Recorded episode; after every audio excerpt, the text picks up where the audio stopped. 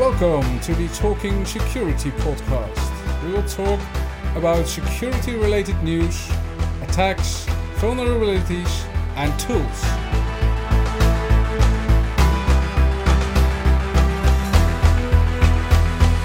Welcome at a new episode of Talking Security. My name is Frans Hardendorp and I am your host today. And from the Netherlands I have with me Stefan van der Wiede. He is one of the program managers on Azure AD at Microsoft. Hi Stefan, welcome in our show. Thanks, awesome.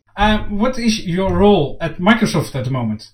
So I'm a senior program manager in the Microsoft Identity division. Basically, our division builds. We're building every identity product, every Microsoft Identity product. So it goes from on-prem Active Directory to, of course, Azure Active Directory, which is our cloud product. Yeah, and what I saw in your profile, there was some Hot Dance radio activity. Oh yeah, correct. Yeah, so actually, so I've been owning my own online radio station for a while. This year, it's actually been 10 years since I started the radio station. For me, radio has been a big passion already. When I was very young, I still remember when I was at when I was little that me and my friends we recorded a radio show on a cassette and then played it in front of the classroom. And that basically involved in me being a DJ at a few local stations. But then at some point I was like, I have an idea of how I want a radio station to sound. So with the possibilities that the internet brings us today, I created my own station, but I wanted to combine it with my IT passion. So I just automated everything around it. So the only thing I need to do every week is just put in some new music, move some music around, and then everything around it will just go automatically. Yeah, so that's that one. So that keeps me busy during the weekends. Awesome, great. And if we go back to work, why is the identity? That's the division where you work for. Mm-hmm. Why is the identity so important? If you look at the current day, and especially I think now during these times, how people work, it's not connected to a specific location or a specific device. So in from that point of view, the identity is basically the only common thing if you look into all those scenarios. So I used to do a slide deck where I took some pictures from all my travel, and it was me standing in London, looking at my phone, checking my email, and then me sitting in a hotel room somewhere in the Middle East on a different device checking my email. And then the first question I would ask the audience would be, what is similar between those pictures? Because it's a different device, it's a different location, but the only thing similar there is the identity. And that's why we say identity is the control plane. Basically, identity is controlling the access you have to different data, to resources, to the things that are important to the company. So that's why we see identity, especially now with people working from home, working from different locations, being very important to protect and also to make sure that make it as easy as possible for people to use it, but still in a secure way. So I think that's where the importance of the of identity in general, or identity management and everything around it, comes from. Yeah, and if you look into the security perspective of the identity, Microsoft is pushing multi-factor for every user. Yep. Why is it so important that customers activate multi-factor for the whole organization and not only for admins? So if you look at most of the attacks that were happening today are identity related. So people using reusing credentials, people using an easy to guess password. And when I got the credentials of a user, I have the keys to the castle. I can go in, I can get the data, I can get information. So by enabling multi-factor authentication, it basically means that if I would have that username and password, there's always a second step that needs to happen to verify that it's really you trying to access the data. And so we looked at our numbers within Azure Active Directory, and we've seen that 99.9, and there are actually a little bit more nines behind that comma, of the attacks are being stopped by MFA. So that means that if an attacker got my username and password, but then the next step is you need to enter a code, you need to approve a push notification, then the attacker needs to do an extra step and get that information or put something in between it to tackle that. And also to answer your question on why it's important to enable it for everyone, what you see a lot of times is that I get the credentials of someone who's working in a store, for example, which is pretty easy. But then I can take those credentials to get myself access to the organization, and then move through that organization, gathering more information, more credentials, and then lifting my permissions up within the organization and getting more details out. So that's also the reason why we say you need to enable MFA for everyone to make sure that nobody just get access to the data, but you always have that second step. That's also the reason why we made MFA free for everyone. So if you look into Azure Active Directory, we have something called security defaults, which is on by default for every new tenant. And a tenant is an instance of Azure Active Directory. And that forces the users to register for MFA using the Authenticator app. But it also, what it also does, it asks for MFA, but only when we see there's a specific risk. And I think that's the other important thing to keep in mind when you're looking to deploying second factor or multiple factors, is that in the end user also needs to be able to cope with it, to work with it. And what we actually seen, I think this was a year ago, half a year ago, is that there were some apps popping up in the Android App Store and the Google Play Store, which automatically approved an MFA notification for people. And I think this is a really interesting one where it indicates that with that app, it's actually taking away the advantage of having that second factor because it automatically approves. But it also proves that it's really important to find the balance between end user productivity and end user usability and security to make sure that both of them work. And that's why with the free MFA, we only prompt for MFA when we see a certain risk based on all kinds of calculations that happen under the hood. So I think those things combined are very important for an MFA implementation. Yeah, and if we look at MFA, also the second factor can be a one-time password token. Many customers are getting questions about it because they need that tokens. Mm-hmm. Do you know why customers need a physical token instead of an app or an SMS or something? There are actually multiple reasons there. One of the key things that we've seen, and it also depends on the country that you're in, is for an end user not being able to use their phone as a second factor.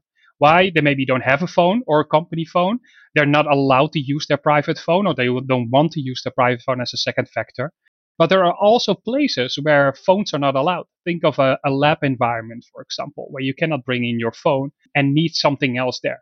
If you would ask me what would be the answer there, would be looking to FIDO tokens, and we can talk about that later as well. But the reason you see the request for auth tokens or those one-time password tokens is that a lot of companies already invested into those tokens. So they have been distributed. They're there. The users know how to use them. So they want to reuse that functionality with Azure AD.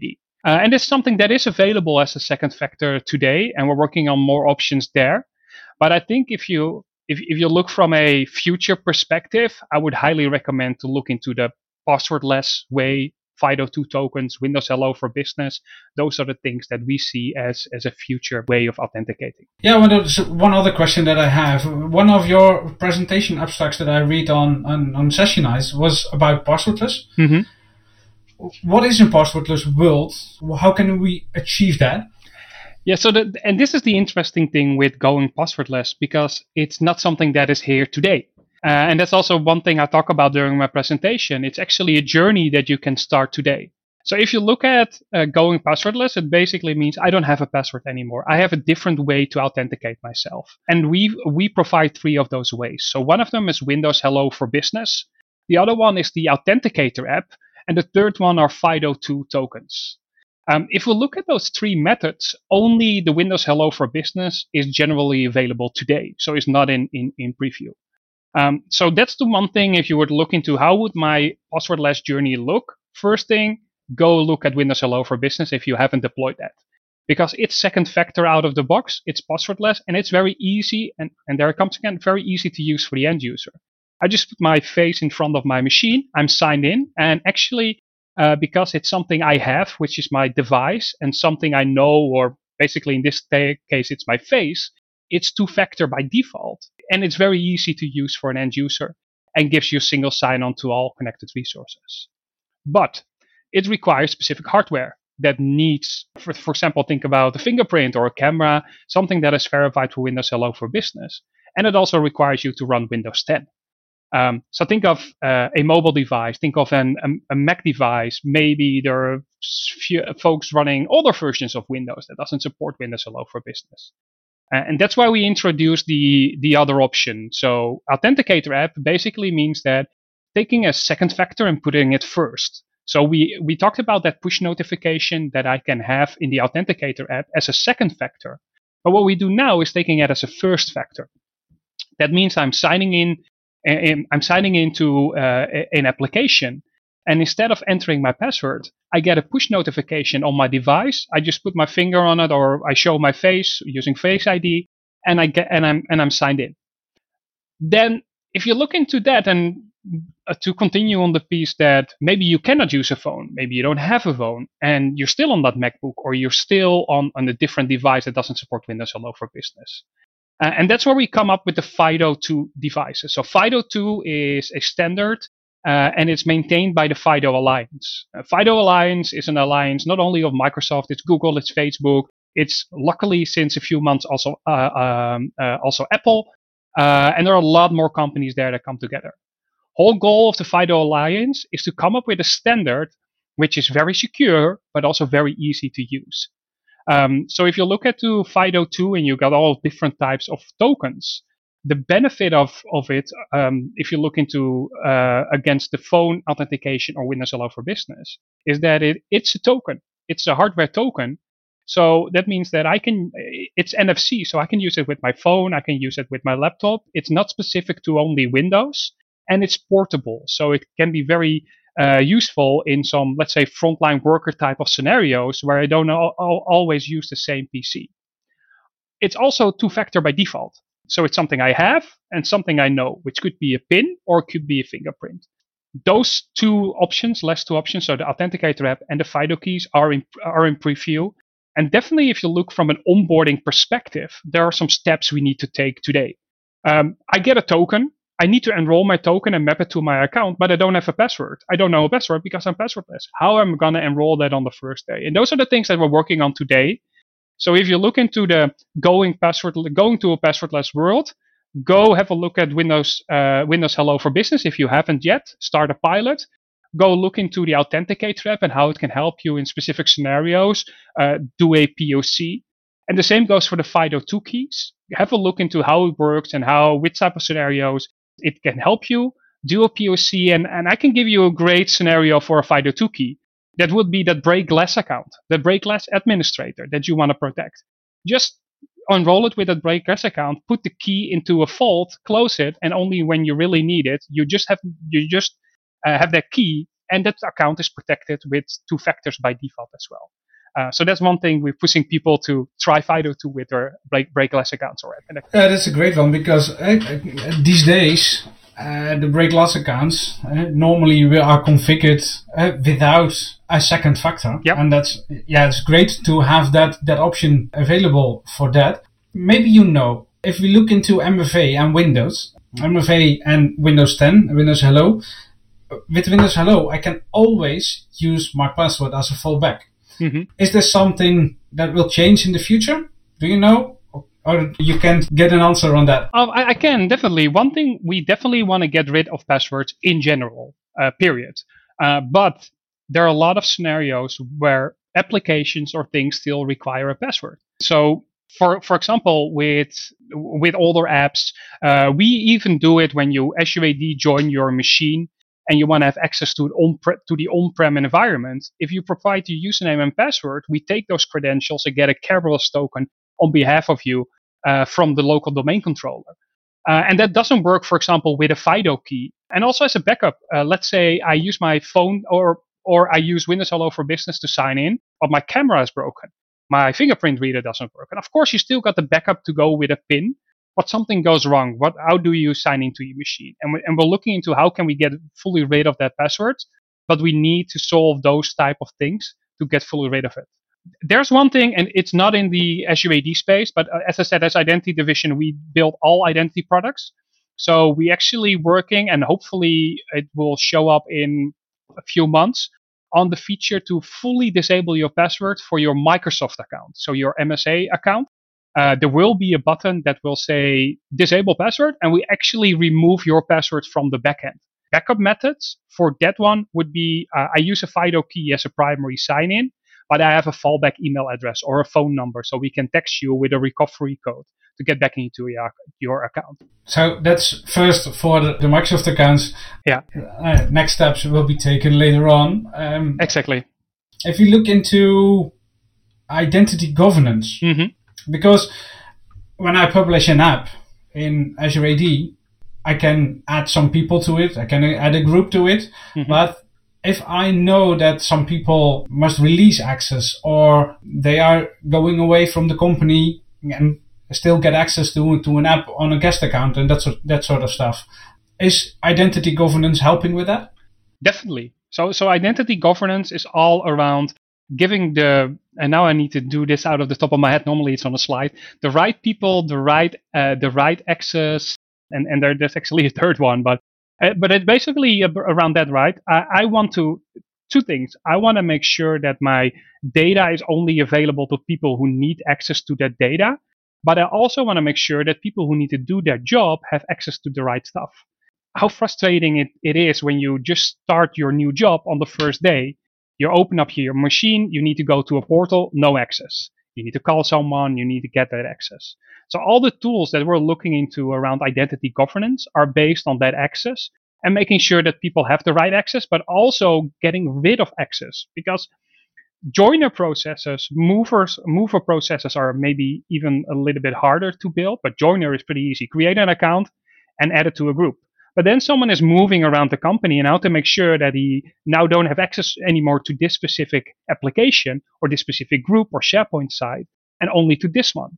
And that's where the entitlement lifecycle management piece of the Azure AD identity governance really helps, because it gives you a access package, because access is not only around access to an application. It can be to a SharePoint site. It can be to a group. It can be to anything in an external app. So this access package contains all those resources that you need, including the roles that you need to do your job.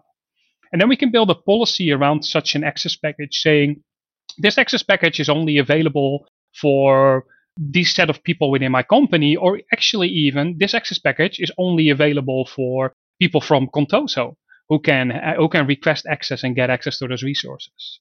This is the joiner, the creation process, but then the mover and leaver process. And that's also where things like access reviews come into the picture.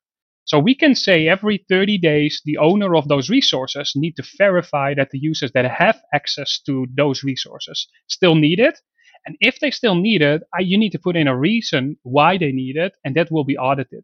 And that type of information can be used in audits when you need to prove that you protect everything right within your company. But what also happens, if you would indicate that this user doesn't need that access anymore, we can automatically remove the user from that access package and making sure that the user only has the access that they need. Yeah, great. Because with that access reviews, the owner is in control, mm-hmm. and not the IT department, where it now comes, they ask IT department to remove, add users, and now the owner can do it by itself. Exactly. And the IT department can focus on putting in cool new stuff like passwordless type of scenarios. Yeah. yeah, absolutely. I have two other topics that I would like to discuss with you. Privileged identity management and identity protections. They're both P2 features of Azure AD. Correct. Yeah. Let's start with privileged identity management. What's the most important thing for that feature that companies can use, or why should they use that?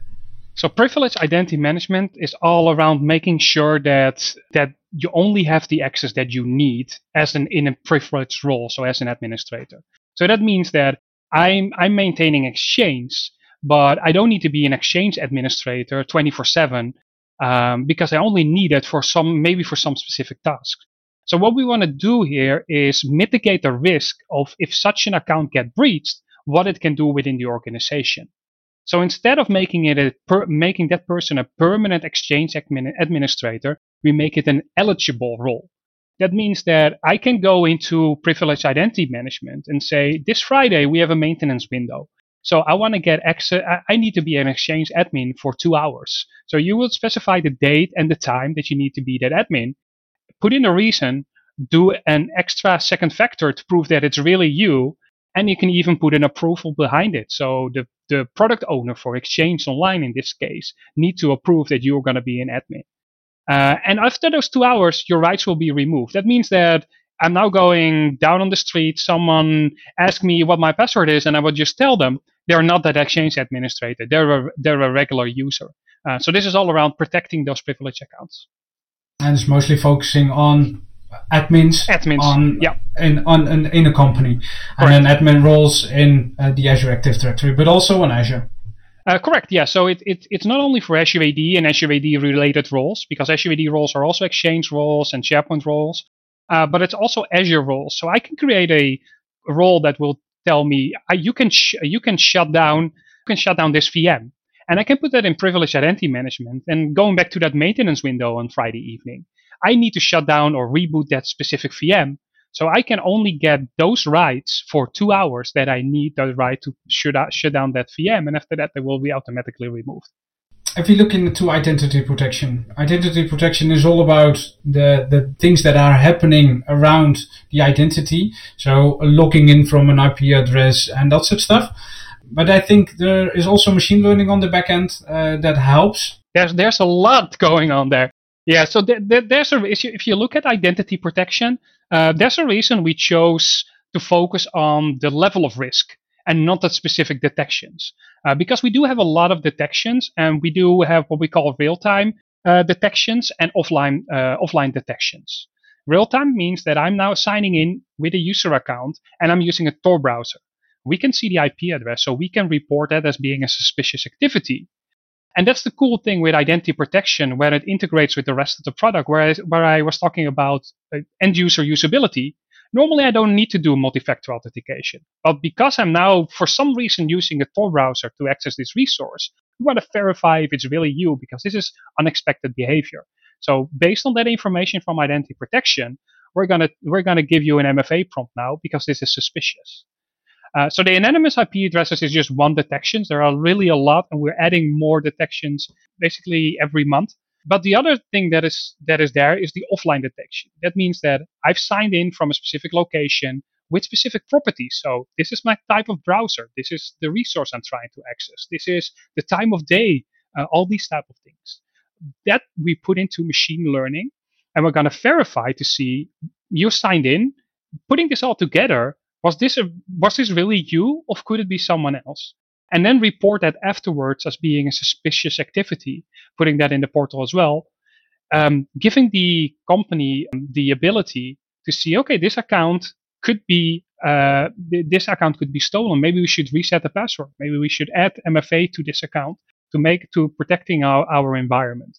Yeah, and if you look into identity protection, if a user is marked as a risky user, mm-hmm. then on itself it does nothing.